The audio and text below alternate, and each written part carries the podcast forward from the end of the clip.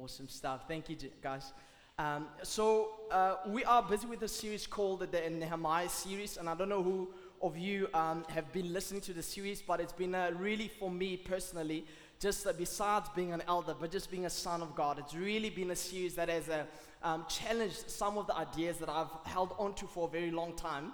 And it's been quite interesting to really open up my heart and to say, God, would you come and just align and shift whatever you'd want to come and shift? And I think it's such a helpful thing for all of us to do, that as we approach the Word of God, because I think as I look at what I'm going to speak about tonight is there's nothing new in a sense that you're going to hear. But the thing that's going to make a difference tonight is if every one of us open up our hearts and we say, God, would you come and have your way in our lives? Would you come and be king and be Lord in our lives? And we are ready to go wherever you would want us to go, wherever you would challenge for us to go this evening. So I really pray that as I just present this word, that there'll just be an openness in your heart to move, to surrender, to yield, and to do whatever it is that the Holy Spirit might prompt you to do tonight. So the first week, Leonard spoke about Babylon to Jerusalem, and with this, he shared an idea with us that God is actually calling us to forsake the world and to leave the things of the world to be able to build His church. That God, in this season, as a church, is actually calling us to say, "Would you leave anything behind that might maybe stand in the way of you?" Not sacrificing and laying down your life the way that you should. And then last week, he looked at Jerusalem needs work. And I think with this it's so interesting to see that we can look at the church and we can see all the work that is needed. But I love what Leonard shared with us last week. He said something to the effect of, it's another thing to look in and to criticize the church, but it is a way different thing to say, God wants to use me as part of the solution of the church that needs work. And what I'll look at tonight, just as we go into the third week of this series, is the title of my preach is actually, I don't know if we have it there, but it's building in front of your house. So building in front of your house. And while I was busy preparing this preach this week, my wife kept on saying, I don't understand, what does the title of your message even mean? Building in front of your own house. And just to maybe do a recap of what we're busy doing is, in Jeremiah, we see a man who was in his job, and he was a cupbearer for the king. He had a very important job. And then we see how his brothers come to him and they tell him, Nehemiah, the walls of Jerusalem have fallen. And we see how this guy actually leaves everything behind after praying and calling upon the name of God, after repenting and saying, God, I'm ready, to leave anything behind in order for me to go back to Jerusalem and to rebuild. So that's what we're looking at. And then what we're going to be looking at this week is in the book of Nehemiah 3. I'm not going to go into it, and you will see I'm not going to actually quote anything from Nehemiah 3, but we see a picture of different people actually with this wall that needs to be rebuilt. We see different people coming and saying, I will build in front of my house whatever is needed. It doesn't matter how small or how big it is. I'll build a gate, I will build a window, I will build a part of the wall, I will build whatever I have in my hand. I am ready to sacrifice it and to leave it so that the building or the walls may be rebuilt again. And I think this is an encouragement to you and I to say, it doesn't matter how small or how big what you have is, I believe that God is calling each and every single one of us tonight to really just surrender our lives, to surrender what is in our hands in order for us to rebuild His church. So just to take you back on memory lane. So we started this congregation in 2020. And when it started, we started with only 40 people who said, we are ready to go plant an evening congregation. Those were the berserkers. And maybe for just a couple of seconds, can I just ask, who was part of that 40? I just want to see for interest's sake. Wow. It's not a lot of us, eh? It's amazing, and some of those 40 will probably be in the 6 p.m. congregation, but we started with only 40 people who said we will leave anything behind in order for us to just expand the kingdom of God, because we realized that the kingdom is advancing and God is calling us to plant a church. So when Leonard said, guys, we need people to go out to plant a church, the 40 said, we will go. And most of those 40 were actually worshipers. It was very interesting. It was people that just loved worshiping God, and it was amazing to see how God just used them. But there was this this sense that God was doing something new, that there was something rumbling between us, and all of us had an excitement in our heart to say that we want to be part of what God is doing. But what we didn't know is 4 weeks after we planted the church, COVID hit. So we were forced to close down. We were forced to move everything online. And I remember Leonard, and I was not even an elder at the time, but I remember Leonard and I sitting in his lounge and doing videos. I don't know how many of you guys can remember that, doing videos for comms and doing videos for Sundays. I mean, it was just a wild time as we were just grappling with what is it that God wants us to do in this time. How can we lead this church, the best way that God has called us to lead it? And then we moved all of our comms online, but God surprised us so much that everything, God multiplied and it moved at such a speed that we actually had to just multiply all of our communities online.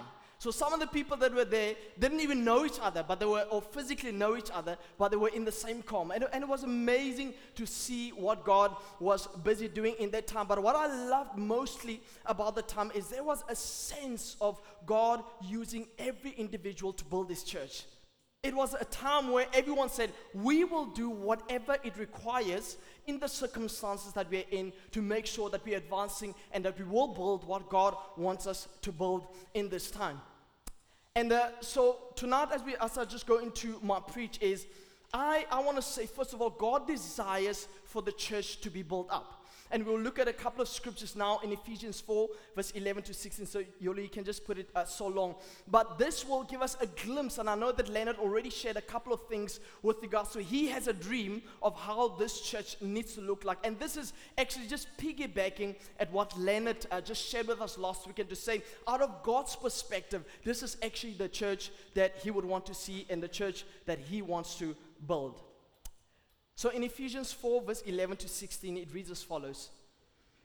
It says, and he gave the apostles, the prophets, the evangelists, the shepherds, and teachers to equip the saints for the work of ministry, for building up the body of Christ until we all attain to the unity of the faith and of the knowledge of the Son of God, to mature manhood, to the measure of the stature of the fullness of Christ, so that we may no longer be children tossed to and fro by the waves and carried about every wind of doctrine, by human cunning, by craftiness in deceitful schemes. But rather, speaking the truth in love, we are to grow up in every way into him who is the head, into Christ, from whom the whole body, joined and held together by every joint with which it is equipped, when each part is working properly, makes the body grow so that it builds itself up in love. I know this is quite a mouthful of a scripture, and I just encourage you to go, just even this week, sit with it and just really read God's heart of what he thinks what this church needs to look like. So just to just take a couple of things out of there, it is God's desires that the church will be built up, as I said. It is God's desire that this church will be a church that is growing, that is a church that is advancing, that we won't stand still. It is his desire that we are united in our faith, actually, that we move in unity as a church. It's his desire that we grow in maturity and stature, that none of us actually stagnates, but we find ourselves at a place where we constantly, spiritually, are growing into him and in maturity in him. That the church would be connected to the head, which is Christ. God wants this church to be connected to Christ. And I think if I can just piggyback on what Leonard said last week, that it's amazing how we can actually build this church without being connected to the head. We can actually put up a nice program and get a guy that can preach very eloquently than I can, and get guys that can lead better worship than Francois can, and get guys that can lead a meeting better than Leonard can. We can actually do that. And it'll be a slick service, 30 minutes, in and out, and it sounds amazing. You are being entertained and everything. But we are here to connect to the person of Christ. And we want to make sure that we're constantly connected to our head, which is Christ. And out of that, it's his desire that every part will work properly and it will function properly. We normally say that if you are looking for a church where you're going to sit in the pews, not give up yourself or sacrifice in any way, then you probably are in the wrong church. I want to say that again, that if you are here, maybe for the first time visitors, I don't want to scare you away. It's really my heart that God would add you to this church if he wants to add you here. But if you are looking for a church where you can just sit in the chairs and where you can just go about your life the way that you want it on your own terms and condition, I promise you this church is going to be a difficult church for you. Because we believe that God wants to activate each and every single individual to move in the calling that He has called them to do, to sacrifice, to lay down their gifts in order that this body may be built up.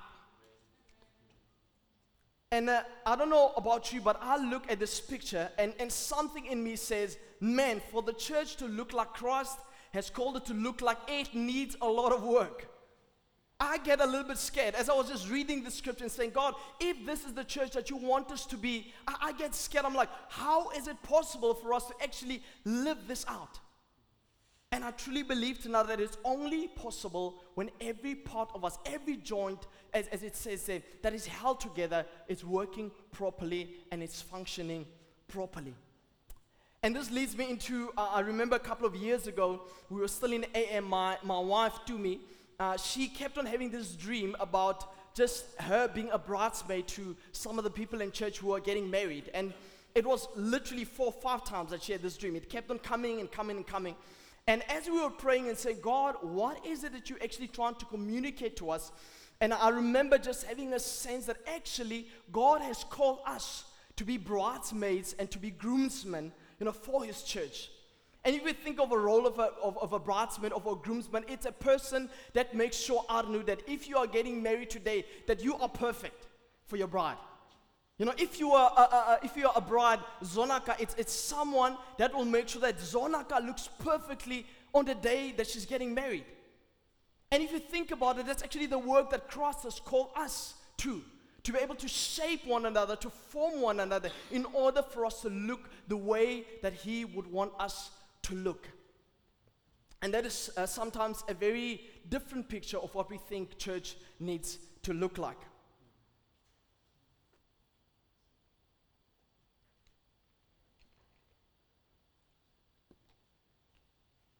I love the suspension when I drink water. Just that awkward silence, to just calm myself out. It's amazing. So the second thing that I would like to focus on is everything that God builds will always require something of us. So if you see at this picture of what we read now in Ephesians 4, whatever God builds that is worthwhile, He will always wants to include us. It will cost you something. I think David already alluded for it in the stewardship teaching, that whatever God calls us to, whatever He wants to do on this earth, I promise you today, if you haven't got it yet, it will cost you something. Whether that something will be money, whether it will be comfort, whether it will be time, whether it will be effort, whatever it is, but I promise you, it will always cost you something. And if you look right through the Old Testament until, the New Testament in the church, you will see that God constantly asks of His people to sacrifice something in order for Him to build what He wants to build. And I just want to give you a couple of examples of that. So I'm not going to focus on this. I'll go very quickly through it. But in Exodus 25, verse 1-3, we look at when the tabernacle was to be built. And then it says the following. The Lord said to Moses, "Speak to the people of Israel that they take for me a contribution. From every man whose heart moves him, you shall receive the contribution for me. And this is the contribution that you shall receive from them: gold, silver, and bronze." And then the list goes on and on for about 2 other verses of what people need to sacrifice in order that the tabernacle will be built. So these were for the Israelites. It's for the people of God in their time where God wanted to build a tabernacle that would represent the place that He would dwell and the place where His presence would be found. He said, it will cost you something. And He gives His word to His people and said, would you guys make a contribution to this thing that I want to build? The second one is the temple. So it's the tabernacle is the first one. The second one is when the temple was to be built. And maybe just to give a bit of background is David actually was the guy where God came and said, I want to build myself a temple where my people would worship. But God made it very clear that David, you're not going to be the one or the person that builds this temple, but actually your son would be the one that builds this temple. And David out of that place, and I just love it, he actually sacrifices so much. If you read that scripture fully, you would see he gives of silver and gold and almost anything that he could give for something that he would never see. Something that he would never even have the privilege to worship in. Something that he would never know what it looks like to be in it.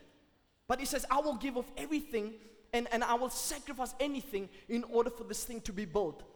So in 1 Chronicles 29 verse 6 to 7 it says, Then the leaders of fathers' houses made their freewill offerings, as did also the leaders of the tribes, the commanders of thousands and of hundreds, and the officers over the king's work.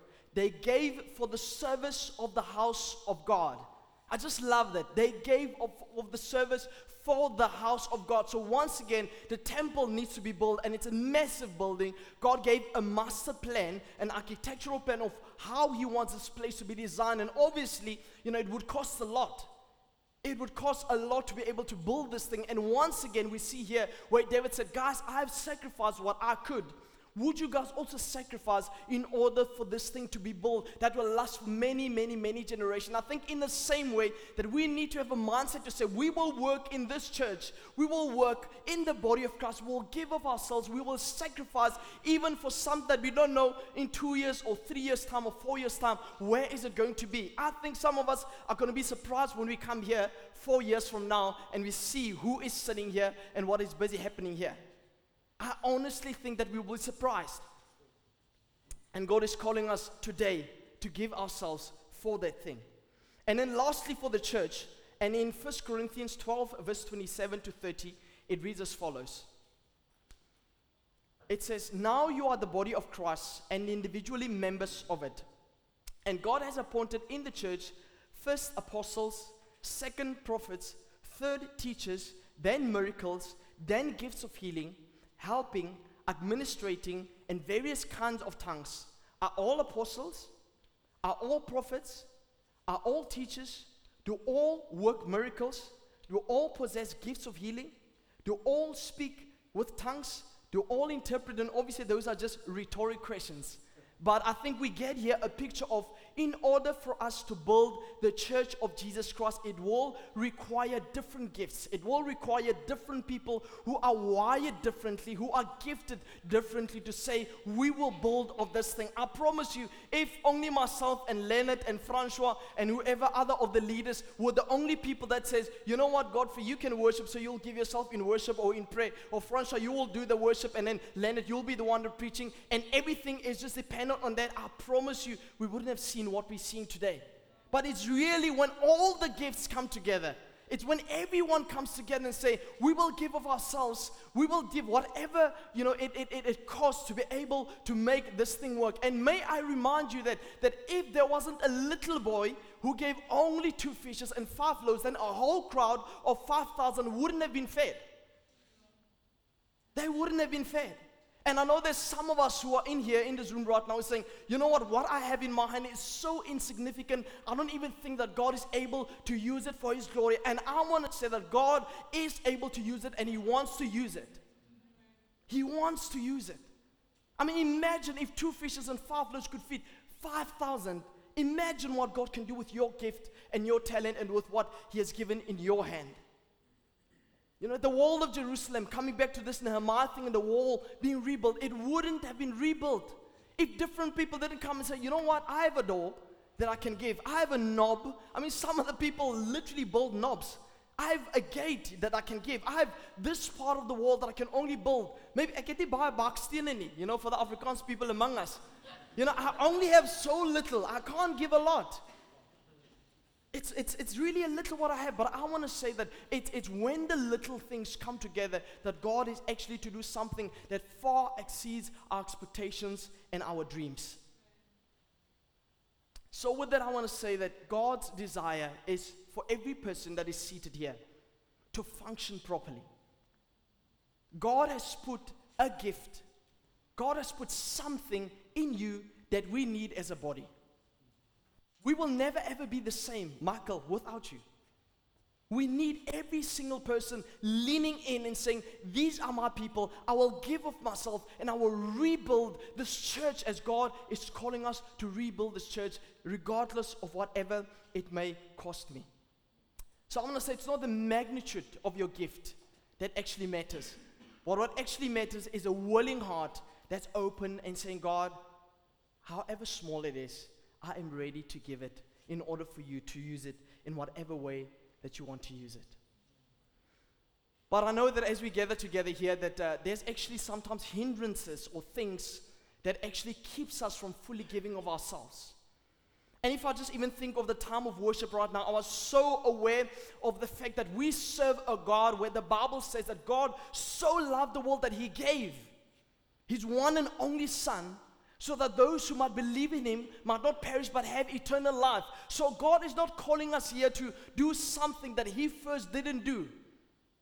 If it wasn't for God sending His Son, Jesus Christ, to reconcile you and I to Himself and also to one another, to love one another and serve one another, we wouldn't have been here.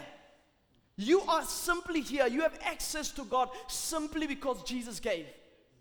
Simply because He laid down His life, and He's calling for each and every single one of us to be apprentices and followers of Him, to follow His example, to say, whatever it may cost me, if Jesus gave His life, then what is money? Then what are resources? Then what is my car? Then what is my house? Then what is my time? Then what is my effort? Whatever He calls me to give, I am ready to sacrifice it, because He gave something far more important than that. Far more glorious, far more weighty than any money or anything could ever buy. And guys, we need to look at that picture of Jesus, and something in us needs to burn. We actually, Leonard shouldn't be encouraging us actually to give ourselves to worship or any other thing in this church. Because when we have a proper revelation of what Jesus has given us, something in us, in our hearts, should burn and say, we want to give ourselves to this thing. No one needs to actually encourage us and say, guys, would you do this, or would you lead worship, or would you come to prayer meeting, or would you come to calm? No, because of the revelation that we have of the person of Jesus on the cross, as the Bible says that for the joy that was set before Him, He endured the cross so that you and I may be reconciled to Him. And if that's a price that He paid, what are you willing to pay tonight? What are you willing to pay tonight? Is it comfort? Is it money? Is it family? Is it resources? Is it your heart? Whatever it is, what are you willing to give tonight? So I was just reminded of a story that I think will tie in with what I'm going to say now with these hindrances. I was aware of my own story that there was a time actually where I didn't want anything to do with the church. So I grew up in a family where when I was a teenager, I had a stepfather, and my stepfather was a leader of a very large traditional church in South Africa. One of the leaders. He wasn't the main leader, but one of the leaders. And I remember my stepfather would go to church, and I promise you guys, I'm not trying to make this whatever it's not, but he had so much authority that it felt like people could kiss the ground that he's walking on.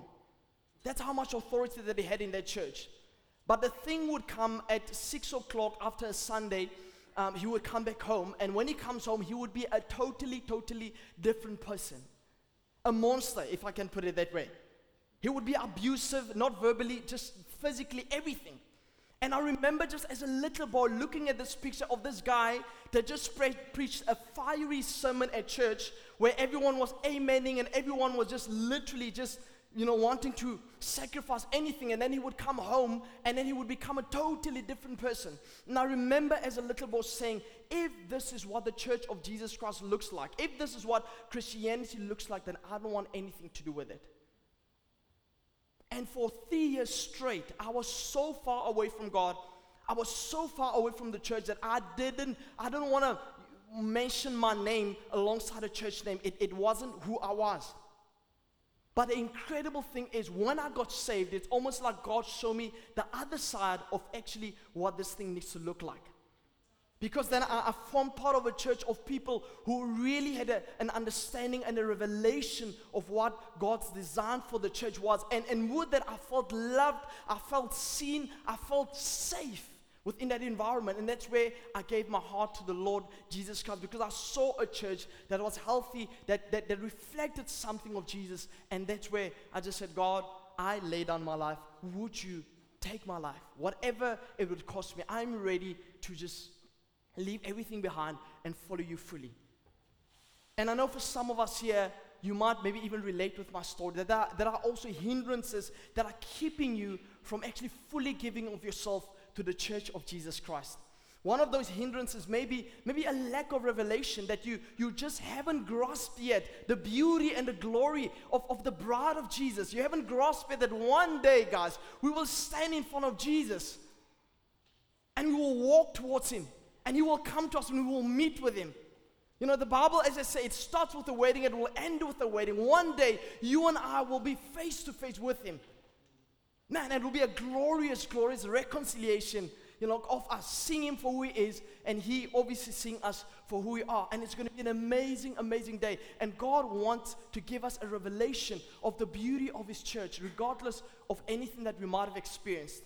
Regardless of the underbelly that Leonard was speaking about last week, that we've seen, God still wants us to have a revelation of the beauty of his church. For some of us, you're not giving yourself fully because you're comparing yourself and comparing your gifts.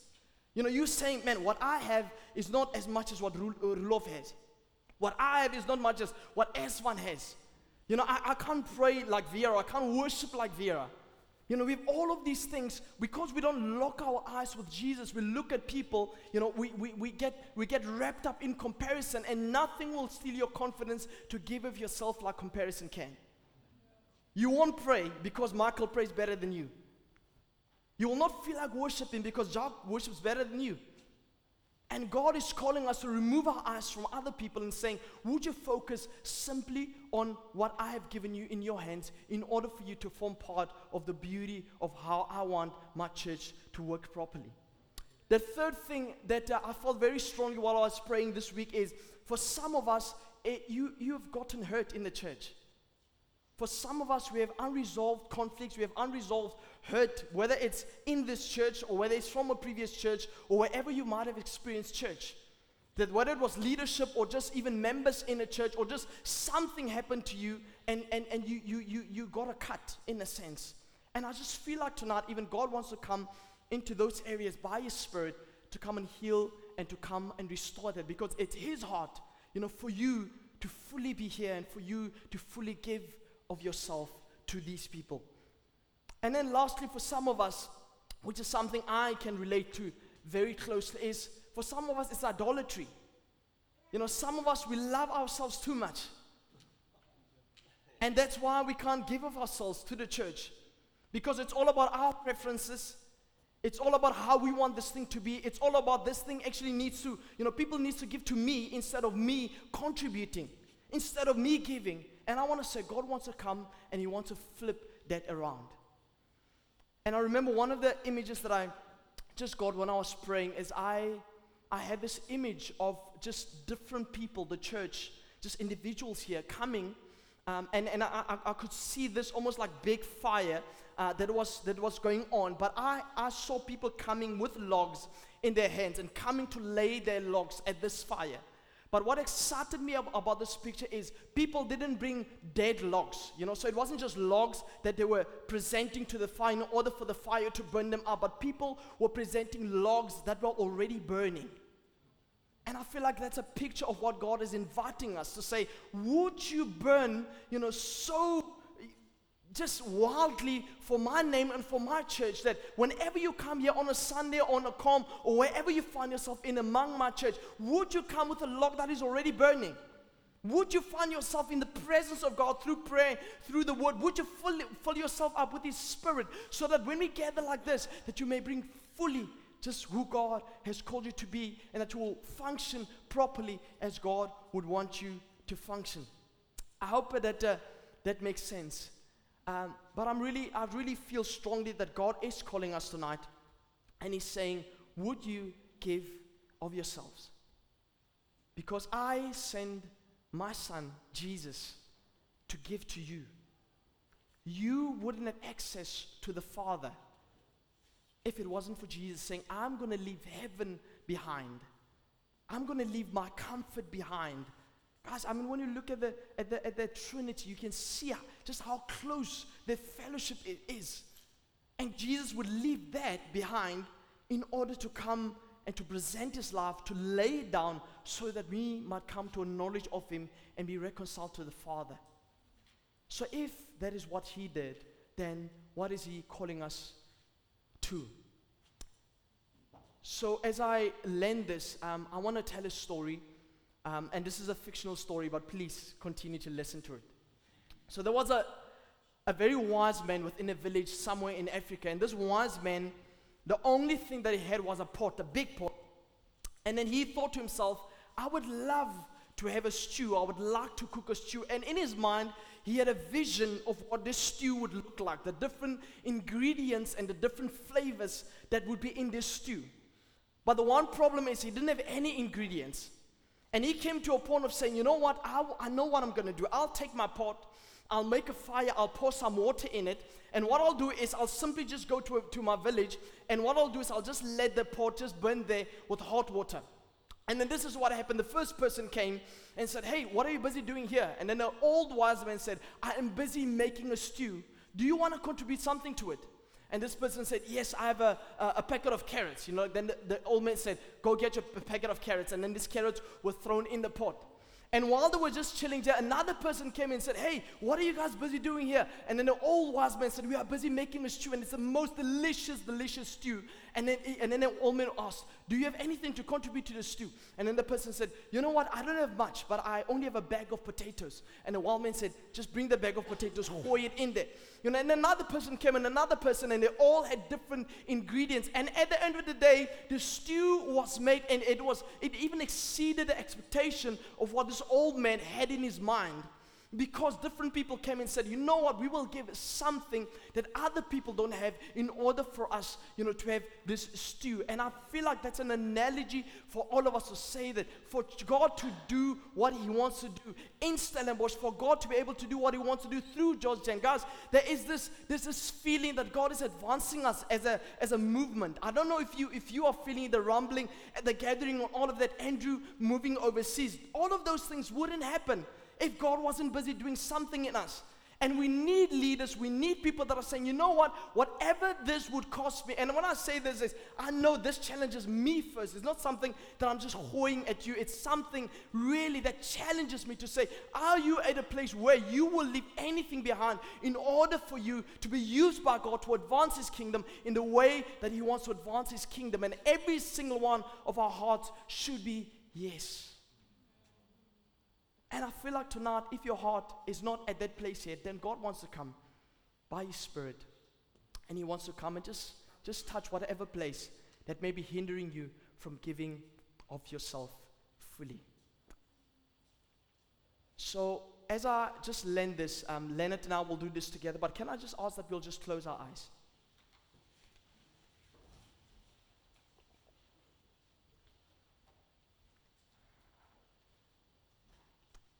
So I would like to just have a moment where we can just pray and maybe just even minister and just see whatever God would want to do in this moment. But I specifically felt two things, or to pray for two different people.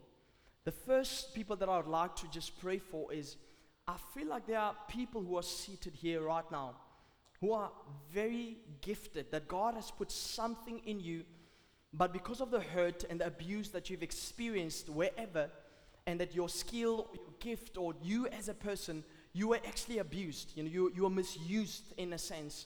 And I just feel like there's some of us who can relate with that. And I feel like there's just parts of our hearts that God would want to come and touch and just heal tonight. So with every eyes that is closed tonight, can I maybe just have an indication? If you're here in this space and you say, I can relate to this thing, I can relate to this word, that maybe in my previous church or even here in Joshua Gen, without anyone knowing, that I felt like I was abused, and I just feel like God wants to come in my heart tonight and wants to come and heal. Can I just maybe have an indication? If you can just, wherever you are, I promise you no one is going to put you on the spot. There are a few hands. No one is going to put you on the spot or anything like that. Thank you for those hands. I'm just going to stall a little. Just keep on holding your hands. I know it's an awkward thing to do, but we really want to trust tonight that God would come by his Spirit and that he would heal whatever part of you that needs healing tonight. So I'll just pray for these groups of people. If there's anyone else, just slip your hand up.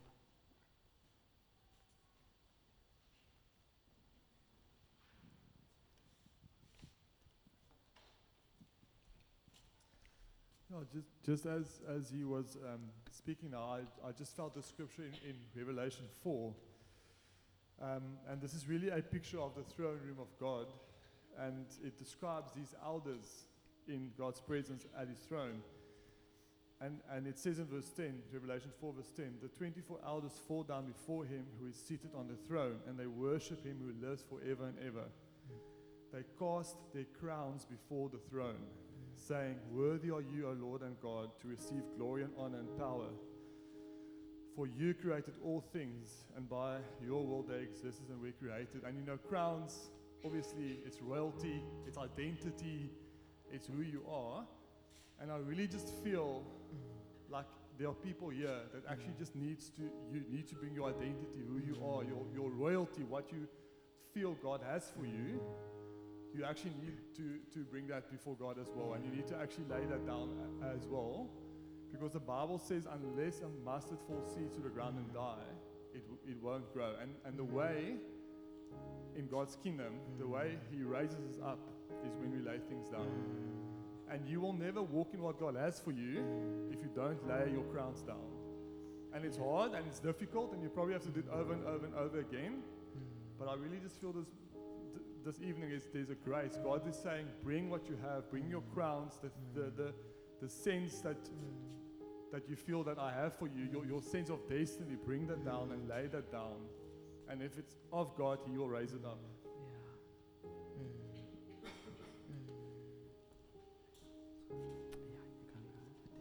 So let's take a moment to respond to these things. I want to actually ask you, let's all stand wherever you are.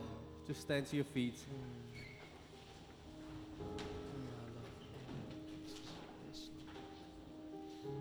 And I'm gonna I'd love us if we can actually pray for these people. I know Godfrey mentioned specifically people who feel like you've been abused or you don't want to give because you've been hurt in the past. I'd love to pray for you actually that God would come and he would bring healing. If you've seen the bad side, that he would give you a vision for what is his purpose for the church actually. But before we do that, I'd like to just extend one more call. So Godfrey mentioned a couple of things that can stop you from giving your everything to God's kingdom and his church. But I want to say probably the main thing is probably if you've never given your life to Jesus actually. Because the moment you give your life, the moment you give everything to Jesus, it's a weird thing that happens. The things that he loves, you automatically start loving. And he loves his church. And like, we can't muster up a love for the church. What we need to do is say, Lord, firstly, I want to come to a place of loving you. And that when we love him, we start loving his things, his people. It's a weird thing. You shouldn't start with loving the people around you firstly. You should start with loving him and saying, Lord, I want to be in right relationship with you. And he starts changing you and giving you a love for his people and his church, actually. So won't you close your eyes just for a moment before we pray for the other people? I want to just extend that to anyone who is not in right relationship with Jesus. Because otherwise this message is going to be so difficult for you. You're going to try and give yourself to the church and try and serve and try and disciple people or teach them about the Bible. But actually the starting point is saying, are you right with me? Are you right with Jesus? Is that okay? Because if that's okay, then everything flows from it. And you're going to make the biggest mistake in your life if you start trying to do good things for God, thinking that is going to make you right with Jesus. That is not the way. You firstly say, Lord, I want to be in right relationship with you, and then good things start flowing from you towards the church and towards his kingdom. So with every eye closed, I want to give you an opportunity. If you are here tonight and you want to say, Lord Jesus, firstly, I want to make right with you. I want to give my life to you. I don't know you. I've never given my life to you. Or I know about you, but I don't know you intimately. He died for you for tonight. The Bible says today is the day of salvation. If you hear his voice, do not harden your heart. So don't harden your heart. If you feel him tugging on your heart, if you feel him speaking to you and you know that this is you that I'm speaking to you, please, can I ask you, do not harden your heart today. Do not harden your heart. He wants to reach out to you. So if that's you, or you've completely backslidden, you've fallen away, and you just need to come back to him tonight, I'd love to pray for you firstly. So all the eyes are closed. If that's you, can I ask you to be bold and raise your hand? No one's looking. Just to raise your hand where you are. If you want to make right with Jesus. One or two of the leaders can just pray there. One or two of the guy leaders here in front as well. Just keep your hand up until someone comes to you. Just put your hand up nice and high so that someone can see it. Is there anyone else? Thank you for the people who responded. This is beautiful. Thank you.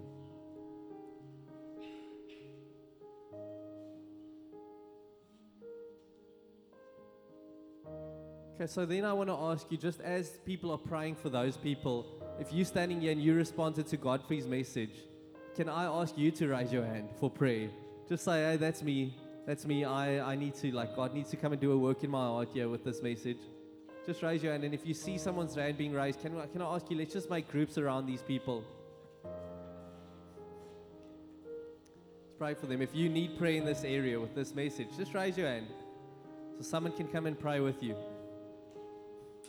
And then I actually want to ask if you're not praying for someone, that you just pray for the person next to you, or two or three people. Just pray for each other. Just pray that God would give us a love for the things that He loves, actually. That He would show us where He wants to use us even. But let's take a moment while they're playing. Let's take a moment. I'm going to give us 2-3 minutes. And let's pray. Let's pray for those people or pray together. Let's pray.